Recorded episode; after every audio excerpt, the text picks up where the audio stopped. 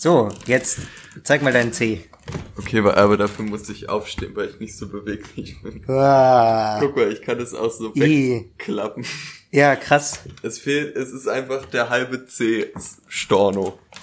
Ja, Max hat Fußball gespielt Ja, und jetzt äh, ist er kaputt und verwundet zurückgekommen. Er ist ein Fußballinvalide. sozusagen. Ich bin praktisch aus dem Krieg auf dem Spielfeld bin ich verwundet zurückgekehrt. Er ist der männlichste Mann der Welt. Ja, aber ich habe zwei Tore geschossen und eins vorbereitet. No big deal.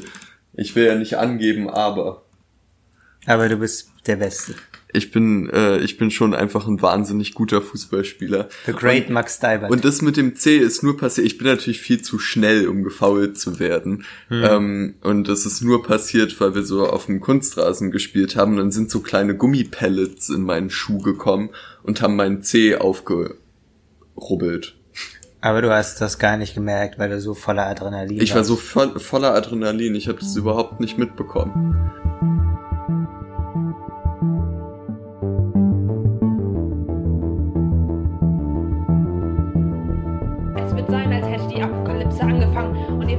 Frauen überflutet werden und aufgegessen. Und damit herzlich willkommen bei Männerkitsch. Mein Name ist Max Dalbert. Mein Name ist Ansgar Riedisher.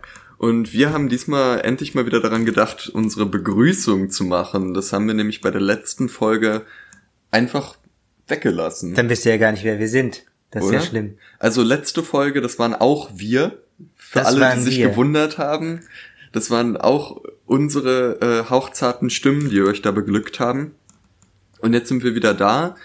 Die, äh, das ist jetzt die vorletzte Folge vor der Sommerpause. Was hast, hast du schon irgendwas geplant für den Sommer? Alle meine Pläne sind durch Corona kaputt gegangen. Ja, gut. Good talk. Ja, und du so? Ähm, also äh, ich wollte ganz gern äh, zusammen mit meiner Freundin nach Frankreich fahren. Äh, dann ist uns aber aufgefallen, dass es gar nicht so billig ist, irgendwie in Frankreich unterzukommen. Also mal gucken, äh, also wenn ihr jemanden kennt, der am Meer lebt in Frankreich und reich ist und uns erlaubt, äh, in dessen oder ihrem Vorgarten zu zelten, wären wir sehr glücklich. Macron, melde dich. Macron, melde dich. Wir wissen, dass du diesen äh, Podcast hörst. Ein dreifach Bonjour nach Frankreich zu dir. Immer zur Entspannung, wenn er mal wieder richtig regiert hat. Ja. Der ist ja, der hat ja jetzt gekuscht. Hast du es mitbekommen? Was hat er gemacht? Der hat gekuscht. Der hat, Erzähl. ähm, die wollten Notre Dame, äh, gab's Vorschläge, das jetzt so super modern aufzubauen. Die wollten das dann wahrscheinlich, immer wenn modern ist, ist wahrscheinlich so Glas, Stahl und Beton. Geil. Ähm, und er hat es total supported und jetzt ist er zurückgerudert und hat gesagt, nee, das wird einfach nur restauriert und die versuchen das wieder so hinzubauen, genau wie es vorher war. Da gab's ja auch Stress hier in Berlin mit dem Humboldt-Forum, was sie wieder aufgebaut haben, das alte Stadtschloss. Ja, aber auch nur zehn Weil sie- Jahre lang Stress. Ja, aber jetzt nochmal Stress, weil sie auch noch so auf der Kuppel so ein Spruchband, wo drauf steht, dass ähm, das Christentum die tollste Religion der Welt ist und alle anderen sich irgendwie ihr unterordnen sollen oder sowas, Ah. äh, haben sie einfach auch mal wieder mit restauriert. Mhm. Ein gutes Ding. Auf Notre Dame steht dann drauf, Männer sind die tollste. Macron ist super. Macron ist super, weil er ein Mann ist und Ja. alle sollten sich ihm unterordnen. Richtig. Applaus, Applaus. Applaus, Applaus. Äh, du hattest ein Thema mitgebracht. Richtig. Mir ist aufgefallen, dass, also wenn wir immer über Männer reden, dann ist ja, scheint ja erstmal so klar, was wir damit meinen. Also äh, alle haben so ein Bild im Kopf, wenn man sagt, äh, Männer machen dies und Männer machen jenes. Ja. Aber tatsächlich ähm, ist da ist mit dem Begriff Männer ja gar nicht ähm, einfach nur biologisch als männlich definierte ähm, menschliche Wesen gemeint. Zumindest nicht über ihr ganzes Leben. Also so Kinder zum Beispiel fallen da ja nicht rein. Also wenn ich sage eine Gruppe Männer, dann stellst du dir ja nicht eine Gruppe Fünfjähriger auf Bo- Bobbycars vor und du stellst dir auch keine Gruppe ähm, 80-Jähriger mit Rollatoren vor, sondern du stellst dir wahrscheinlich so äh, eine Gruppe von ähm, eben männlich aussehenden Menschen so zwischen vielleicht so 20 und 40 vor. Ja, ich würde sogar eher sagen so Ende 20, weil äh, so 20, das wären dann noch so junge Männer oder Genau. eine Gruppe, weiß ich nicht was. Halbstarke. Halbstarke, genau. Das hat meine Oma immer gesagt, dass die Halbstarken äh, wieder auf dem Spielplatz gegenüber randaliert haben. genau, also damit weiß man auch, was, was gemeint ist. Das sind dann so junge Männer. Das heißt dann Gangkriminalität bei dem, da wo du herkommst. Ja, so, so, das, das sind so junge Männer im Nutella-Alter. Mhm. Weil das ist, das ist, jetzt habe ich, Ich schon bin meine. immer noch im Nutella-Alter. Ja, ja, ja, genau, ja.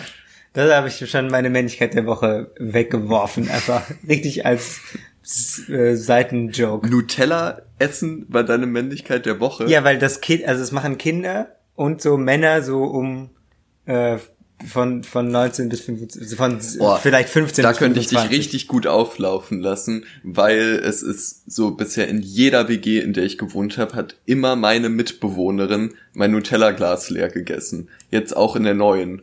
Echt? Also auch meine neue Mitbewohnerin hat es leer gegessen und sie hat mir da äh, als Entschuldigung ein neues nachgekauft. Aber, Aber ich habe das Glas eingekauft. auf genau, du warst Fall. der Nutella-Initiator. Ja, Also jedenfalls, junge Männer im Nutella-Alter sind halbstarke, dann bist du anscheinend auch noch halbstark. definitiv. Haben wir jetzt, in der, ich meine, du spielst ja auch noch brutal Fußball, das macht man ja auch eher als halbstarker und dann als äh, junger Vater, der Kinder und äh, dabei stehende Ey, Mütter beeindrucken will. Wenn jemand Yu-Gi-Oh! Karten tauschen will, schreibt mir. Oder das erste Mal schüchtern vorm ähm, Fitnessstudio stehen und dann doch umdrehen. Ja.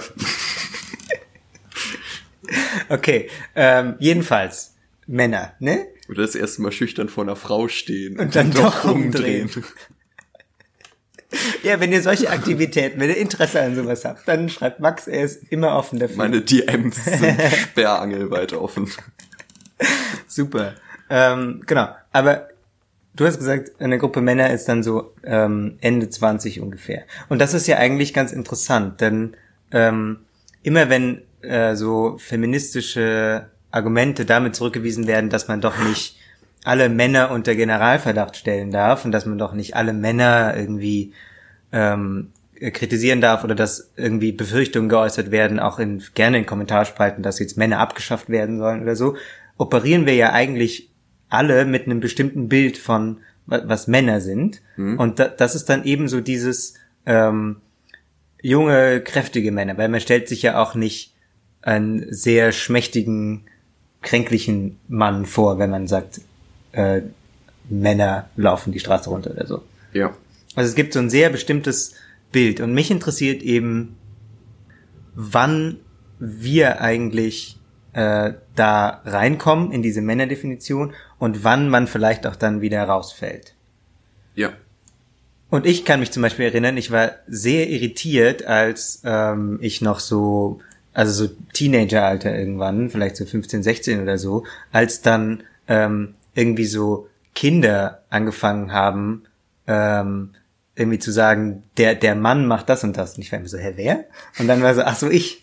Ups. Und das ist dann so ähm, vielleicht so das Erste und das kommt wahrscheinlich dann dadurch, dass man halt ähm, nicht mehr wie so ein richtiges Kind aussieht und vielleicht auch einen Stimmbruch hat oder auf jeden Fall, äh, also ich hatte dann schon irgendwie den Stimmbruch und so und ähm, dass man dann irgendwann irgendwann so langsam über so eine Grenze kommt, dass man dann äh, irgendwie schon kein Kind mehr ist, sondern eben so ein junger Mann, so ein halbstarker. Ja.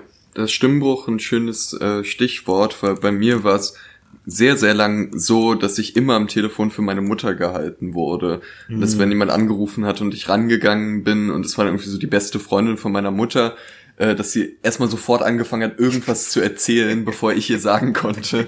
So, übrigens, äh, Nee. will, will ich gerade gar nicht wissen. Okay, ja. Und also wie, wie war das für dich? Wie hast du das so wahrgenommen? Hat, hattest du das Gefühl, du musst jetzt irgendwie schnell in den Stimmbruch kommen, damit du dich da abgrenzt? Oder? Also der Stimmbruch selbst macht ja, glaube ich, niemandem so richtig Spaß, wenn einem immer so die Stimme flöten geht. Das, ich, ich bin da relativ ähm, sanft runtergerutscht. Ich hatte das gar nicht. Über so Nacht und dann hattest du einfach. Nee, aber es hat sich einfach so ein bisschen verschoben, so. Mhm. Ah nee, ich habe schon gut gekiekst eine Zeit Okay, lang. verstehe. Ähm, Und das hat jetzt auch nicht immer nur Spaß gemacht. Ja. Aber seitdem freue ich mich eigentlich auch, wenn mir jetzt deutlich öfter gesagt wird, dass ich, äh, dass meine Stimme der von meinem Vater sehr ähnlich ist. Oh, hallo. Ähm, und ich habe auch gerade überlegt, ab wann ich mich so selbst dann als Mann bezeichnet hätte Mhm. und bin, glaube ich, im Kopf so ein bisschen diese Standardsachen durchgegangen. Also das erste Mal eine Frau geküsst, das erste Mal mit einer geschlafen, das erste Mal feiern gehen, äh, das erste Mal sich selber ein Perso holen, wo dann Mann oder männlich drin steht. Äh, was gibt's noch? Autofahren. Äh, Und aber das sind ja alles, ja, weiß ich nicht, also Autofahren passt vielleicht nicht rein, weil das kann auch einfach nur ein Gefühl von Erwachsensein so sein. Und ich glaube, in die Richtung geht es auch für mich eher. Also ich das Gefühl hatte, so das erste Mal einen Brief von, vom Finanzamt kriegen. Oh. Das war dann so, fuck, ich bin jetzt erwachsen. Aber das war nicht, okay, ich bin jetzt ein Mann. Ja, jetzt bin ich ein Mann, ich bin bürokratisch erfasst worden. Ja, genau. Ja, das ist, das, das, daran habe ich dann auch gedacht. Also so diese ganzen Redewendungen wie zum Beispiel, ja, sie hat ihn jetzt zum Mann gemacht oder so, äh, ist, ist ja auch oft dann eben so eine äh, stark so, wenn man sexuell aktiv ist, ist man äh, ein, ein, auch im sozialen Sinn irgendwie ein Mann. Ja. Äh, was ja irgendwie ganz eigenartig ist, weil also so, Also zum Beispiel äh, könnte man da nicht über diese Verantwortungsschiene reingehen. Also ich hatte das Gefühl, so, dass es irgendwann diesen Twist gab, wo ich so gemerkt habe, okay, wenn jetzt Leute von äh, Zivilcourage sprechen und sagen, da waren noch Männer in der U-Bahn und die haben nichts gemacht, davon würde ich mich nicht oder hätte ich mich nicht angesprochen gefühlt, bis ich so 15, 16 war. Und dann irgendwann mit 17 war ich dann 1,90 groß und dachte so, okay, wahrscheinlich wäre ich dann jetzt auch eine von diesen Personen, die so groß ist wie eine erwachsene Person und die dann auch dafür mit in die Verantwortung genommen werden würde. Auch so rein rechtlich. okay. Also unterlassene Hilfeleistung und sowas meinst du? Zum Beispiel. Okay, ja, bei mir war das, äh, es hat es irgendwie auch erst ein bisschen später eingesetzt, glaube ich, dass ich so richtig, äh, dass mir so richtig aufgegangen ist, dass es ja, also da, dass ich natürlich so so eingeordnet werde so als äh, als Mann so, ähm, weil da, also ich hatte jetzt ja nie so das ganz krasse Bedürfnis, mich dann so äh, da einzuordnen und so diese Männersachen, so die sehr klassisch dann irgendwie äh, männlich äh, mit Männlichkeit verbunden werden, ähm, zu machen. Allein schon dieses ganze ähm, auf Frauen bezogene ähm, eine Frau küssen, mit einer Frau schlafen und so weiter, das äh, daran danach hatte ich ja eh kein Bedürfnis. Und deswegen ähm, hatte ich, da habe ich da glaube ich viele so ähm, Stufen von so Heteromännlichkeit einfach irgendwie nicht mitgemacht. Und dann habe ich darüber gar nicht so stark nachgedacht, ob jetzt irgendwie ähm, ob ich jetzt eigentlich äh, ein Mann bin oder nicht oder genug Mann bin oder sowas. Das war dann ähm, äh, eher, also so am Anfang von so äh, Teenagerzeit war das dann schon nochmal äh, ein Thema, als ich dann irgendwie das Gefühl hatte, so ist, also ähm, ich muss mich da irgendwie entscheiden und ich, also so ich ähm, muss jetzt da, dafür sorgen, dass ich männlicher bin und dann, das hat sich dann irgendwie wieder ein bisschen mehr verloren, so, weil ich dann das Gefühl hatte, ich kann mich irgendwie sehr über andere Sachen definieren, die ich so, die ich so mache und für die ich mich interessiere, als darüber, dass ich jetzt sehr so männlich ähm, sein muss. Aber das hat dann eben wieder eingesetzt, äh, als ich dann ja auch so genau, als ich dann so 18 wurde oder so und ähm, äh, dann ja auch schon irgendwie äh, immer klarer wurde, ähm, dass ich eben auch so in der Öffentlichkeit zum Beispiel ja schon ähm, als so Mann wahrgenommen werde und ja auch äh, mich dann damit irgendwie auch identifiziere. Aber eher, eher so aus der, glaube ich, aus der Überlegung heraus so äh, klar, was, was denn sonst? So, ich werde ja so wahrgenommen, also muss ich mich da irgendwie dazu verhalten. Ja. Es gab, ähm, als ich 16 war, äh, gab es so einen Moment, äh, da ist mein Opa gestorben und da war ich auch so sehr, also ich habe ihn halt viel besucht, weil wir ein gutes Verhältnis haben. Meine Großeltern haben auch in Berlin gelebt, ähm, also meine Oma immer noch. Und ähm, und da wurde ich am Tag von der Beerdigung wurde ich äh, wurde mir gesagt, ja, ich werde auch mit bei den Sargträgern sein. Okay. Und das sind dann ja irgendwie so die Männer aus der Familie tragen dann mit den Sarg. Mhm. Ähm, und da war ich so krass aufgeregt und ich war eh überfordert so von der ganzen Situation. Ich Ja. habe auch versucht bei der Beerdigung nicht zu weinen und so und möglichst viel so souverän zu wirken. Und dann, als dann gesagt wurde, okay, die Sargträger kommen jetzt nach vorne, wollte ich halt aufstehen. Und dann äh, ist der Mann von meiner Tante äh, ist dann aufgestanden und meinte, ich soll sitzen bleiben, er macht es schon. Und ich bin dann halt praktisch sitzen geblieben mit den Frauen aus der Familie und Mhm. mit meinem kleinen Bruder.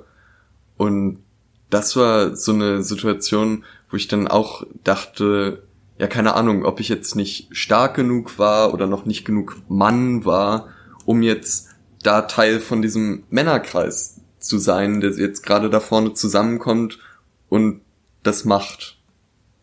Verstehe, ja, das ist ja echt dann so an der Schwelle, wenn auch die, ähm, also wenn dir vorher gesagt wurde, dass du dazugehörst und dann äh, bist du aber doch nicht, dann gibt's ja auch anscheinend verschiedene Einschätzungen, ob du quasi da schon reinfällst oder noch nicht. Ja, genau. Ah, spannend. Und 16 warst du da, meinst du? Ja. Naja. Ja, so- also so, so Sachen gibt es ja öfter, also auch ein bisschen weniger ähm, dramatisch so im Alltag, wenn jemand sagt, äh, wir brauchen, äh, also so der Standard-Schulsatz, wir brauchen ein paar starke Männer, um dieses Ding zu tragen Mhm. oder so. Ähm, da habe ich mich ehrlich gesagt nie angesprochen gefühlt, weil ich dachte dann so, okay, Mann, ja, aber ich bin ja nicht stark. so, also das sollen irgendwie so Leute machen, die da was beweisen müssen. So, dann habe ich mich immer gesagt, ich mir so, okay, dann Ich war einer von den Jungs, die irgendwie, wenn dann so ein Mädchen in der Nähe war, dass man gut fand, dass man versucht, so acht Stühle auf einmal zu tragen, um zu zeigen, wie unfassbar stark man ist. Hat das eigentlich irgendwann gewirkt? War dann eigentlich Andauernd. irgendwann Also immer? was ich ganzen Frauen, die ankamen und gesagt haben, wow, du hast sechs Stühle in die Aula getragen. cool, so männlich. Hier ist meine Handynummer. Nee, natürlich hat es nichts gewirkt. Aber Okay. das kann man ja bei so vielen Sachen sagen, oder? Ja klar, gerade gerade Also- so diese Teenager-Zeit. Ja.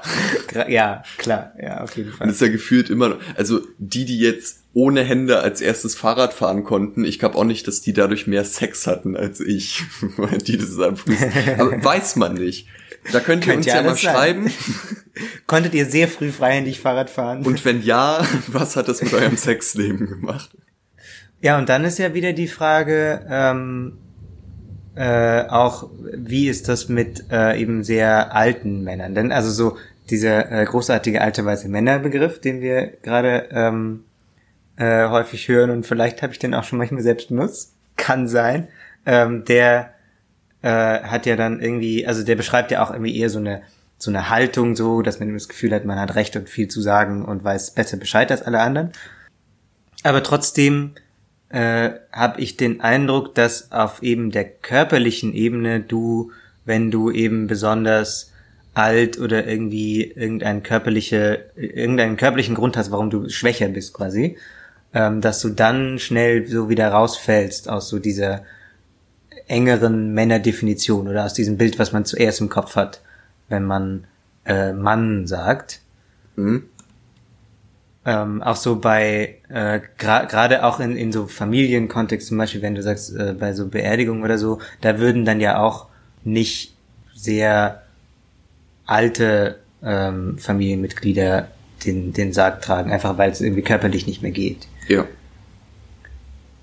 Und das ist ja, ähm, das finde ich dann wieder einen ähm, spannenden Punkt, weil das ja oft dann ähm, zwar körperlich irgendwie nicht mehr so das klassische Männerbild ist, aber ähm, eben trotzdem äh, noch so von der sozialen Position her Hm? äh, der der Typ ist, der dann irgendwie ähm, sagen kann, was Sache ist und irgendwie Diskussionen beenden kann oder so. Voll. Und naja, da scheint es dann immer so unterschiedliche Rollen zu geben, die dann eingenommen werden im Alter.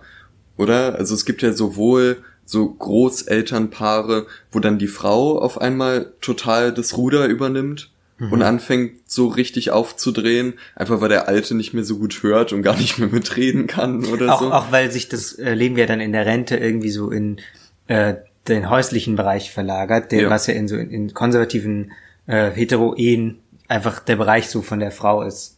Ja. Hm. Und dann gibt's äh, ja auch noch äh, unter anderem natürlich auch noch diese alten Großväter, die ja immer noch das Tischgespräch bestimmen Aha. und sehr aufbrausend sind und sehr laut sind und sehr viel Raum einnehmen und äh, klar zeigen, dass sie so das äh, Familienoberhaupt sind und diese äh, Weisheit der Familie bringen oder so. Ja, das war ganz krass. Ich hatte ähm, in Italien, als ich da zum Austausch war, äh, eine Gastfamilie und an einem Abend war dann äh, der Opa da von dieser Familie und ähm, die waren sowieso schon sehr so auf die auf die Männer fixiert. Also so der ähm, als Opa nicht da war, war so der Vater, der der dann irgendwie ähm, so gesagt hat, äh, was Sache ist und der dann ähm, irgendwie so selbst bei Themen, wo man gemerkt hat, also er weiß jetzt nicht unbedingt mehr als seine Tochter so, hat er dann trotzdem so äh, immer das letzte Wort gehabt und ähm, hatte dann so recht. Also sie hat dann so ihr eigenes Ding gemacht, es war ja so ein bisschen egal, aber mhm. trotzdem so, der Anschein wurde dann schon gewahrt. So. Also sie konnte schon dann irgendwie immer wieder so irgendwie so mit ihm diskutieren und sagen, sie war nicht einer Meinung, aber so das letzte Wort hatte immer der Vater, bis dann der Opa dazu kam und dann war der das, der dann ähm, so äh, das Tischgespräch bestimmt hat. Leider sind sie dann in so einen ziemlich starken Dialekt gewechselt, sobald der Opa dabei war. Ich habe nichts mehr verstanden. Ich war so hm. völlig lost. Ähm, das war eigentlich sogar nicht ein Dialekt, sondern so eine eigene Lokalsprache, die sie dann hatten. Also ich war einfach so, ich saß dann so dabei und der Opa so mit seinem Siegelring und seinem äh, Hemd und so. Also, okay, gut, bitteschön. Ähm, ich esse da mal still.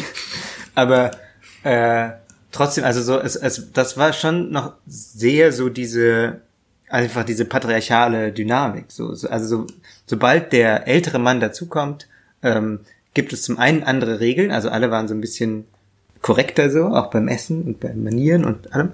Ähm, und äh, er hat dann eben so vorgegeben, worüber geredet wird und was, also soweit ich das mitbekommen habe, äh, und was da, was so passiert an dem Abend. Ja. Und in Teilen finde ich das ja auch sinnvoll, dass uns jetzt so von der Gesellschaft beigebracht wird, dass man äh, Respekt älteren Menschen gegenüber äh, hat, einfach weil sie ja weniger die Möglichkeit haben, äh, physisch äh, Respekt einzufordern. Mhm. So, wenn, äh, wenn jetzt irgendwie auf alten Leuten rumgetrampelt wird, ist halt doof. So, gut, auch wenn auf jungen so Leuten rumgetrampelt wird, ist nicht, nicht super. Na klar, aber junge aber, Leute ja. haben eher okay. noch die Chance, äh, was dagegen zu machen, im besten Fall, weil sie dann eher noch die Chance haben, auch fitter zu sein und sich auf diese Art äh, zu wehren oder im Kopf noch fitter sind und dadurch dann Möglichkeiten zu finden. Und das haben ja ältere Leute einfach weniger. Wenn du äh, einem alten Mann in der im Bus nicht den Sitz abgibst, dann kann es sein, dass der durch den halben Bus fliegt, wenn der bremst. Und das ist dann doof.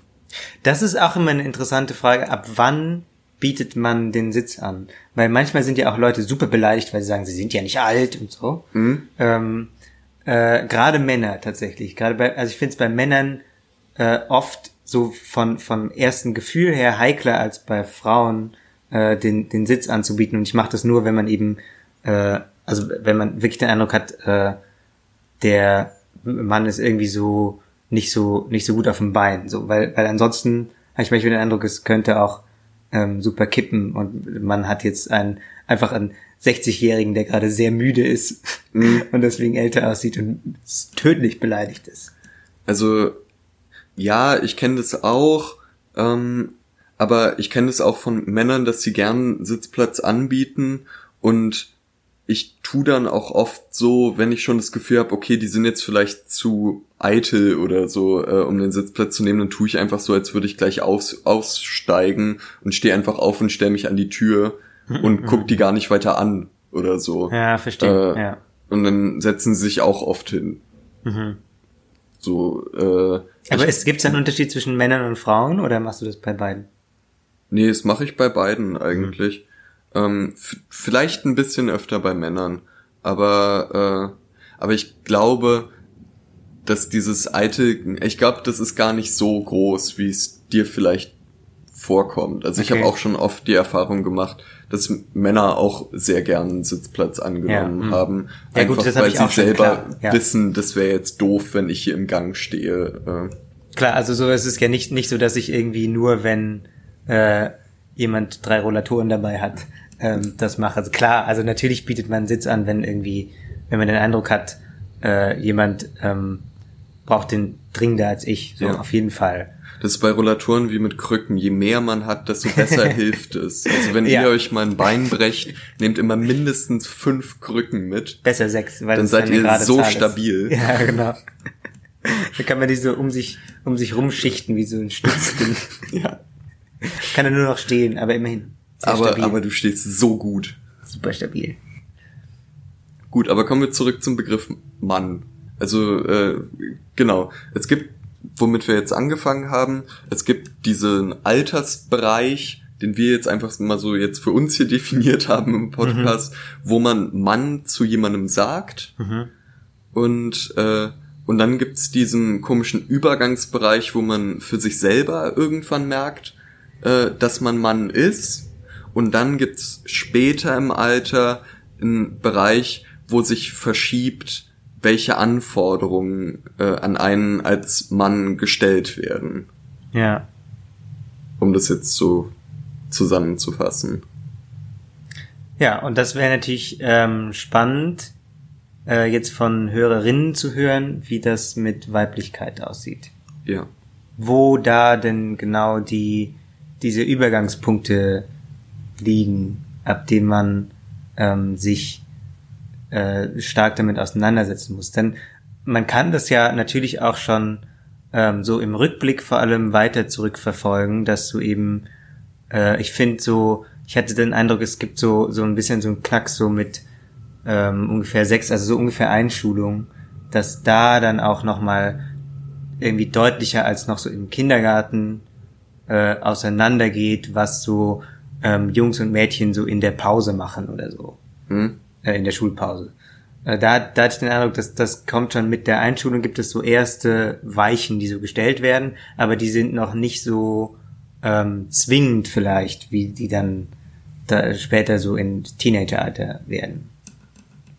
Ich finde auch spannend, inwieweit sich äh, das so äh, an Äußerlichkeiten einfach so manifestiert. Also es gab ja dann immer so die Frauen in der Klasse, die schon früher Brüste hatten, aber auch genauso die Typen, die auf einmal schon Bartwuchs hatten, äh, während ich so gerade eine Woche Armhaare hatte keine Ahnung, wo man auch so dachte, yo, Alter, wo kommt denn das jetzt auf einmal her? Also so mitgezählt, so ich habe schon sieben Tage Sieben- das erste Armhaar. Zack. Krass. Läuft. nee, aber weißt du, was ich meine?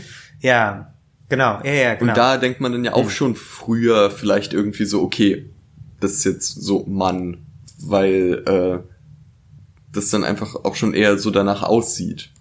ja, Wenn man den jetzt einen Anzug anzieht, dann könnte er in der Bank arbeiten.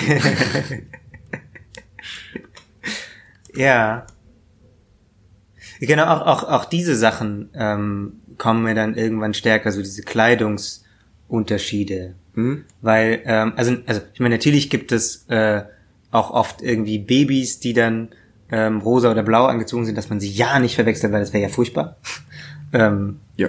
whatever, keine Ahnung. Aber ähm, trotzdem so, dass, dass man tatsächlich auch äh, sieht, also so, dass man die Kinder tatsächlich so stärker zuordnet, ähm, ist ja jetzt auch nicht nicht immer so mit mit drei oder so. Da ist es ja auch manchmal einfach ein Kind. Hm? Also so auf ähm, so ein Schweizer Dialekt zum Beispiel sagt man ja auch immer noch äh, äh, den den neutralen Artikel. Also also zum Beispiel das Heidi sagt man ja. Warum weißt du das? Ich war mal in der Schweiz eine Weile. Das ist so random. Aber es, es, jetzt in der Schweiz. aber you get my point. Ja. Ja, die Schweiz. Unser, die, und die Erkenntnisquelle Nummer eins in diesem Podcast. die Schweiz. Okay, also da sagt man das Heidi Lee. Ja. Genau, nein, aber so- also so für, für Kinder gibt es so, also ich glaube im bayerischen Dialekt ist auch so, dass man so das, das sagt, bis es dann eben ähm, kein Kind mehr ist, sondern dann kriegt, dann kriegt man erst so der oder die. Mhm. Ja, aber Das Baby. Das, genau, ja. Der Baby, ein Babyjunge und ein Babymädchen. Ja. Ein. Babyling. Genau. Das kann man ja auch schon bei Embryos machen eigentlich, sobald man es sieht. Ja. Der Embryo. Der Embryo, die Embrya. Embrya. Perfekt.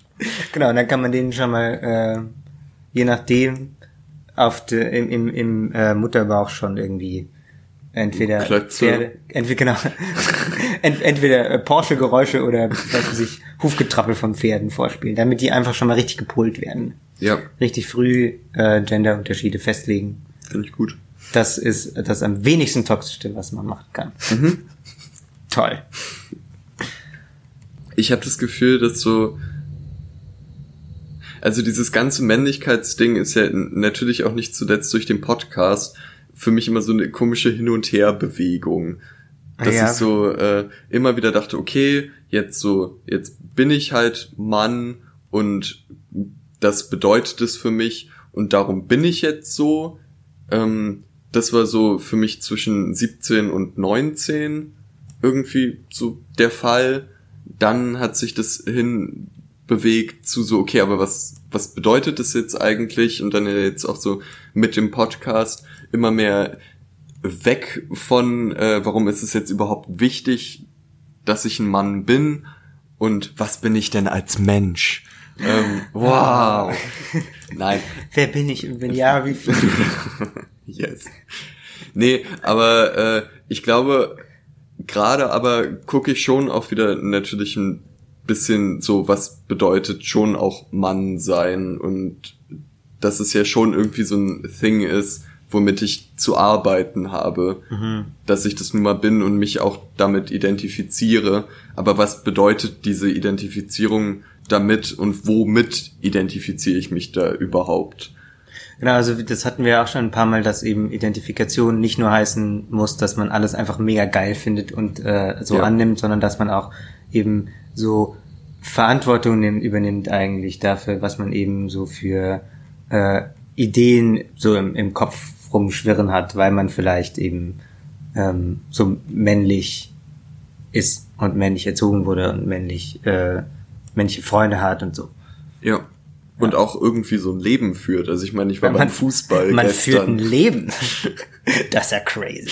oder? ja, ich war Fußball spielen und danach ein Bier im Biergarten trinken. Krass. Das ist ja schon irgendwie, äh, ne? Das ist schon, schon männlich, ja. Ja. Äh, gleich drei Schon- Armhaare gewachsen, Schon, drei richtig, neue. schon ein richtiger Mann geworden gestern. Ja, irre.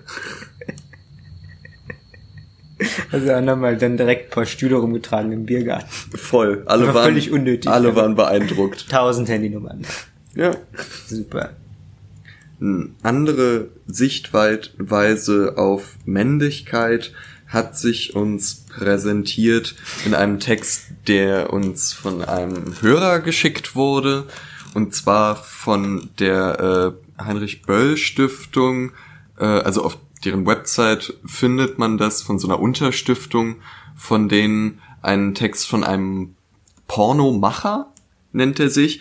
Ähm, wenn ich, äh, der heißt Patrick Katutz. Ich hoffe, ich spreche das richtig aus. C-A-T-U-Z. Und ähm, der hat eine, äh, der leitet eine kleine Produktionsfirma. Ich glaube, darum nennt er sich auch Pornomacher, weil er meinte, das ist so klein die Firma, dass er selber irgendwie Scouting, Casting, ähm, Regie und Produktion macht. Und da passt dann vermutlich das Wort Macher am besten.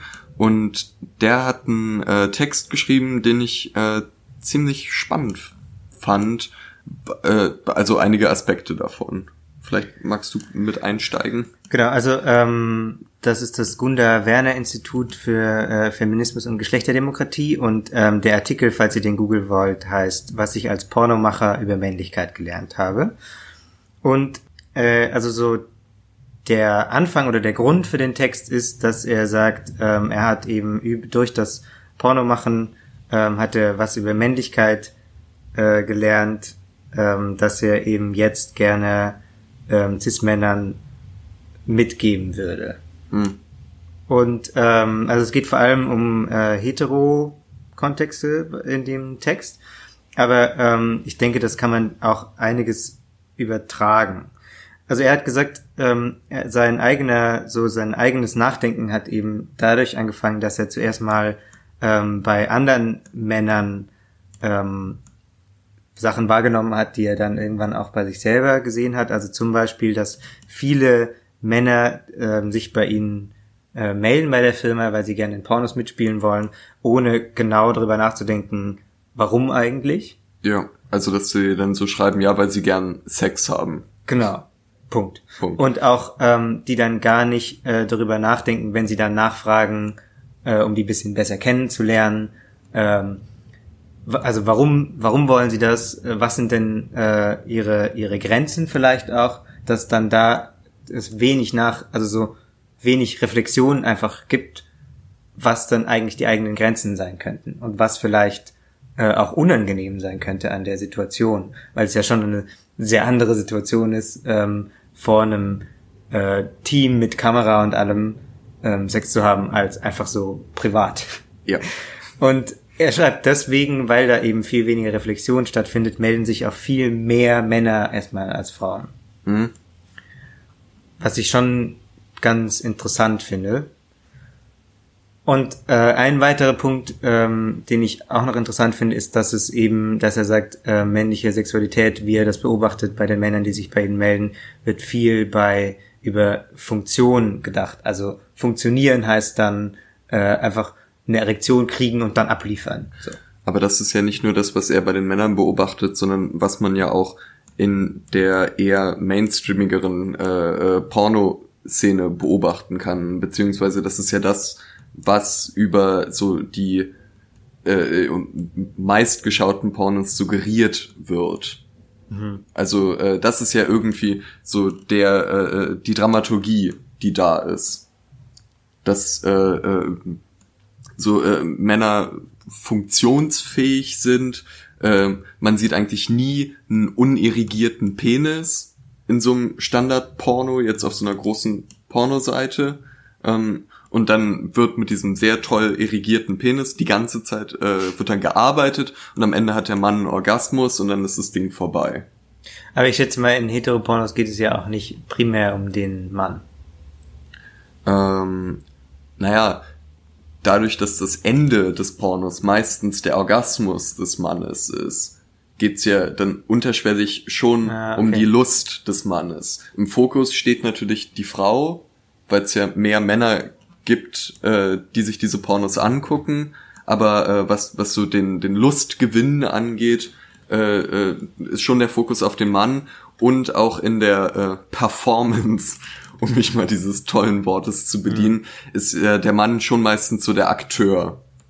Tatsächlich ist das ähm, äh, in der Masse so der ähm, schwulen Pornos schon auch ziemlich übernommen, so dass es sehr stark so die Idee gibt, ähm, dass es einen passiven Part gibt ähm, und einen aktiven, der dann penetriert und um dessen Lust es geht, so Mhm. vor allem. Und äh, das ist eigentlich, glaube ich, einfach ziemlich genau übernommen aus so eher Hetero-Kontexten, dass auch die Rollen dann selten irgendwie wechseln oder uneindeutig sind, sondern es ist eben äh, ja jetzt auch kein Genre für Ambivalenzen, sag ich mal. also nicht so, es ist nicht wenig uneindeutig, ähm, sondern es ist eben, es gibt so ganz krasse Rollen, die dann eben auch oft dadurch nochmal verdeutlicht werden, dass dann der aktive Part so der supermuskulöse große Typ ist ähm, und der passive Part irgendwie so der äh, jüngere, ähm, schmalere, nicht so muskulöse. Oder ja, also muskulös, nicht- also nicht so muskulös heißt immer noch ziemlich muskulös meistens, aber eben nicht ganz so bullig vielleicht. Und ähm, das ist dann eben ja auch schon wieder äh, ganz interessant für so diese Konstruktion von äh, Männlichkeit, das eben, ja. Darum, äh, ja, äh, gerade jetzt dieser letztere Teil hat mich darum auch vor allem interessiert an dem Text, weil äh, ich das auch so für so mein eigenes Sexleben natürlich interessant fand, so zu beobachten, dass äh, ich natürlich als Mann immer derjenige bin, der äh, gefühlt so funktionieren muss, damit man Sex hat. Und das, glaube ich, geht vielen so. Und, genau, also äh, und das ist natürlich äh, total bescheuert, weil äh, mir ist zum Beispiel so eingefallen, so der Klassiker ist ja eigentlich, jetzt so ganz klischeeig gesagt, der Mann hat Bock auf Sex und die Frau nicht und dafür irgendwie bläst sie ihm dann noch einen oder so, damit er sie in Ruhe lässt. Und dann habe oh ich Gott, aber überlegt, wow. aber dann habe ich überlegt, ob ich sowas umgekehrt mal erlebt habe. Also dass äh, eine Frau äh, Bock auf Sex hatte und ich nicht. Mhm. Und ich wüsste gar nicht, was ich dann in so einer Situation machen will. Also was ist denn dann so das Pendant zum einen und äh, so eine Situation also ich ist mein, schon einfach so fern, dass ich es äh, mega spannend fände. Also ich weiß, ich, ich habe ja keine Ahnung, ne? Aber ähm, äh, den Pendant zu Oralverkehr gibt es ja, oder? Na klar, aber ich meine, äh, worauf ich hinaus will, ist, dass es in den, äh, also das ändert sich auch gerade zum Glück so äh, sehr viel, habe ich das Gefühl, aber das, wie es in klassischen Hetero-Beziehungen ist, gibt es ja überhaupt diesen umgekehrten Case, der wird ja schon völlig ausgeschlossen. Dass die Frau Bock hat auf Sex und der Mann nicht. Das ist ja, ja schon da, weil, so ja. ein großes Ding, was niemals passieren kann. Ähm, also im Klischee jetzt, ne? Im Klischee, ja. dass äh, darum äh, diese umgekehrte äh, äh, so Möglichkeit überhaupt gar nicht da ist. Ja, das ist ja das auch, was ähm, äh, Katuz schreibt, dass eben Männer dann auch dieses Selbstbild haben, dass sie äh, von vornherein jeden Zweifel ausschließen, dass sie dann eben funktionieren und abliefern und performen können äh, und dann eben auch denken, sie haben einfach immer Bock und sind immer bereit, so. Und dass das ja aber tatsächlich gar nicht stimmt und dass es, dass er umgekehrt sagt, sie hätten ähm, in, also er hätte in seiner Karriere quasi äh, so die ähm, intimsten Momente eigentlich eingefangen, wenn es gar nicht äh, so ganz ausschließlich so um ähm, äh, Erektion und Penetration Punkt geht, sondern wenn es da irgendwie andere Wege gibt. Und das ist natürlich ähm, tatsächlich in ähm, schwulen Kontexten ist das nicht ganz so äh, eindeutig, ähm, dass eben Sex nur aus Penetration bestehen muss. Mhm. So, weil du ja, ähm, äh, weil das einfach technisch, ganz technisch gesprochen nochmal anspruchsvoller ist. ähm, Penetration wahrscheinlich, also vermute ich, als äh, in ähm, so einer äh, heterosexuellen Beziehung und ähm, zum anderen, weil äh, eben tatsächlich die Rollen ja in den meisten Fällen nicht ganz so klar sind wie jetzt im Porno. So. Ja. Und weil man da von Anfang an mehr aushandeln muss, was eigentlich, was man eigentlich gerade will, weil das auch weniger, also es gibt natürlich so Standardabläufe, die man dann eben in irgendwelchen Klischee-Filmen oder Pornos oder irgendwo sieht, aber die ähm, sind weniger, habe ich den Eindruck, dominant, als ähm, wenn ich so mit Heteros über sowas rede.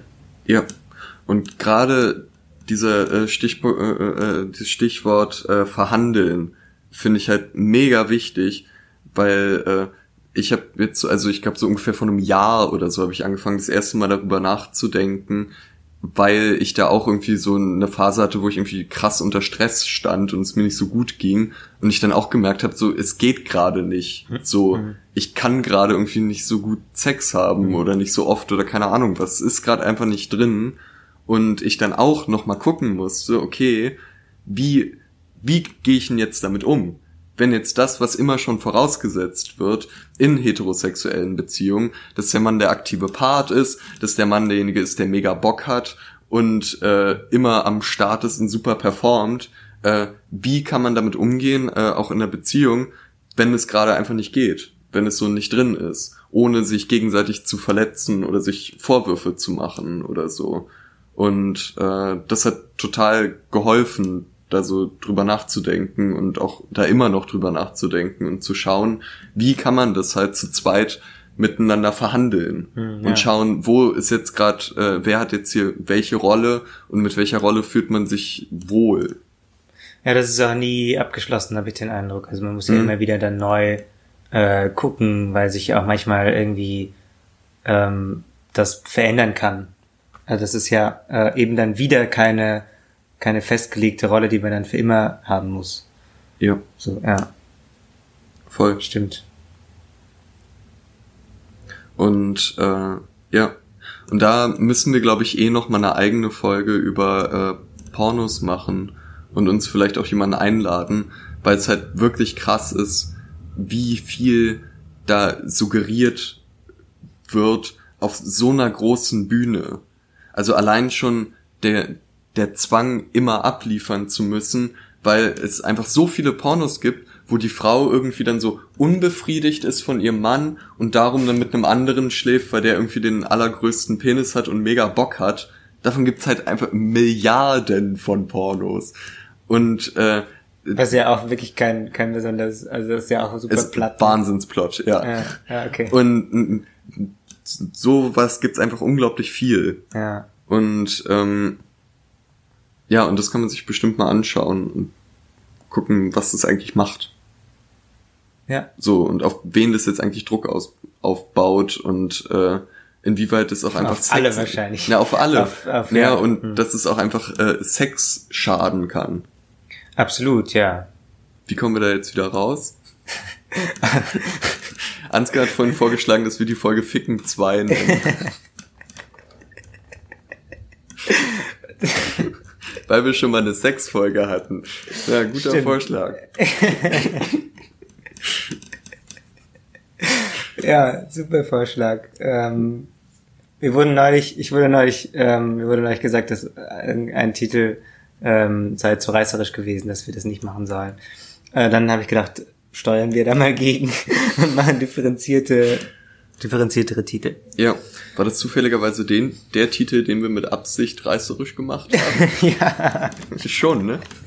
ja, genau. Ja, Also ihr seht, wir machen uns viele Gedanken. um wir denken viel Podcast. nach, manchmal kommt was Gutes raus und manchmal Grütze. Und manchmal Grütze. Ja. Wir fassen nochmal zusammen. Ähm, bitte Wir schreibt uns doch mal, wann ihr eigentlich euch selbst als Frau wahrgenommen habt oder als Mann Ähm, oder als keins von beidem. oder als keins von beidem. Ähm, äh, ansonsten haben wir diese klassische Herbert Grönemeyer-Frage soweit geklärt, würde ich sagen. Und ähm, schreibt uns auch gerne äh, über Erfahrungen Mit, Mit- Sex. mit, mit ähm, Pornos oder Druck beim Sex oder irgendwie so dies, diesem ganzen großen Themenfeld, was glaube ich, also ganz ernsthaft wirklich ein äh, Feld ist, worüber schon immer mal wieder geredet wird, aber auch jetzt ja nicht so differenziert, dass äh, das da nichts mehr zu besprechen gäbe. Ja. Und bis dahin macht's gut. Wir haben keine Männlichkeit der Woche, ne? Weil ich meine Männlichkeit der Woche Männlichkeit. weggeworfen habe als kleinen Gag. nee, das, das lassen wir heute. Das habt ihr euch nicht verdient. Ess mal schön. Nutella. Ja, geht Nutella essen. Macht's gut, bis in zwei Wochen. Ciao.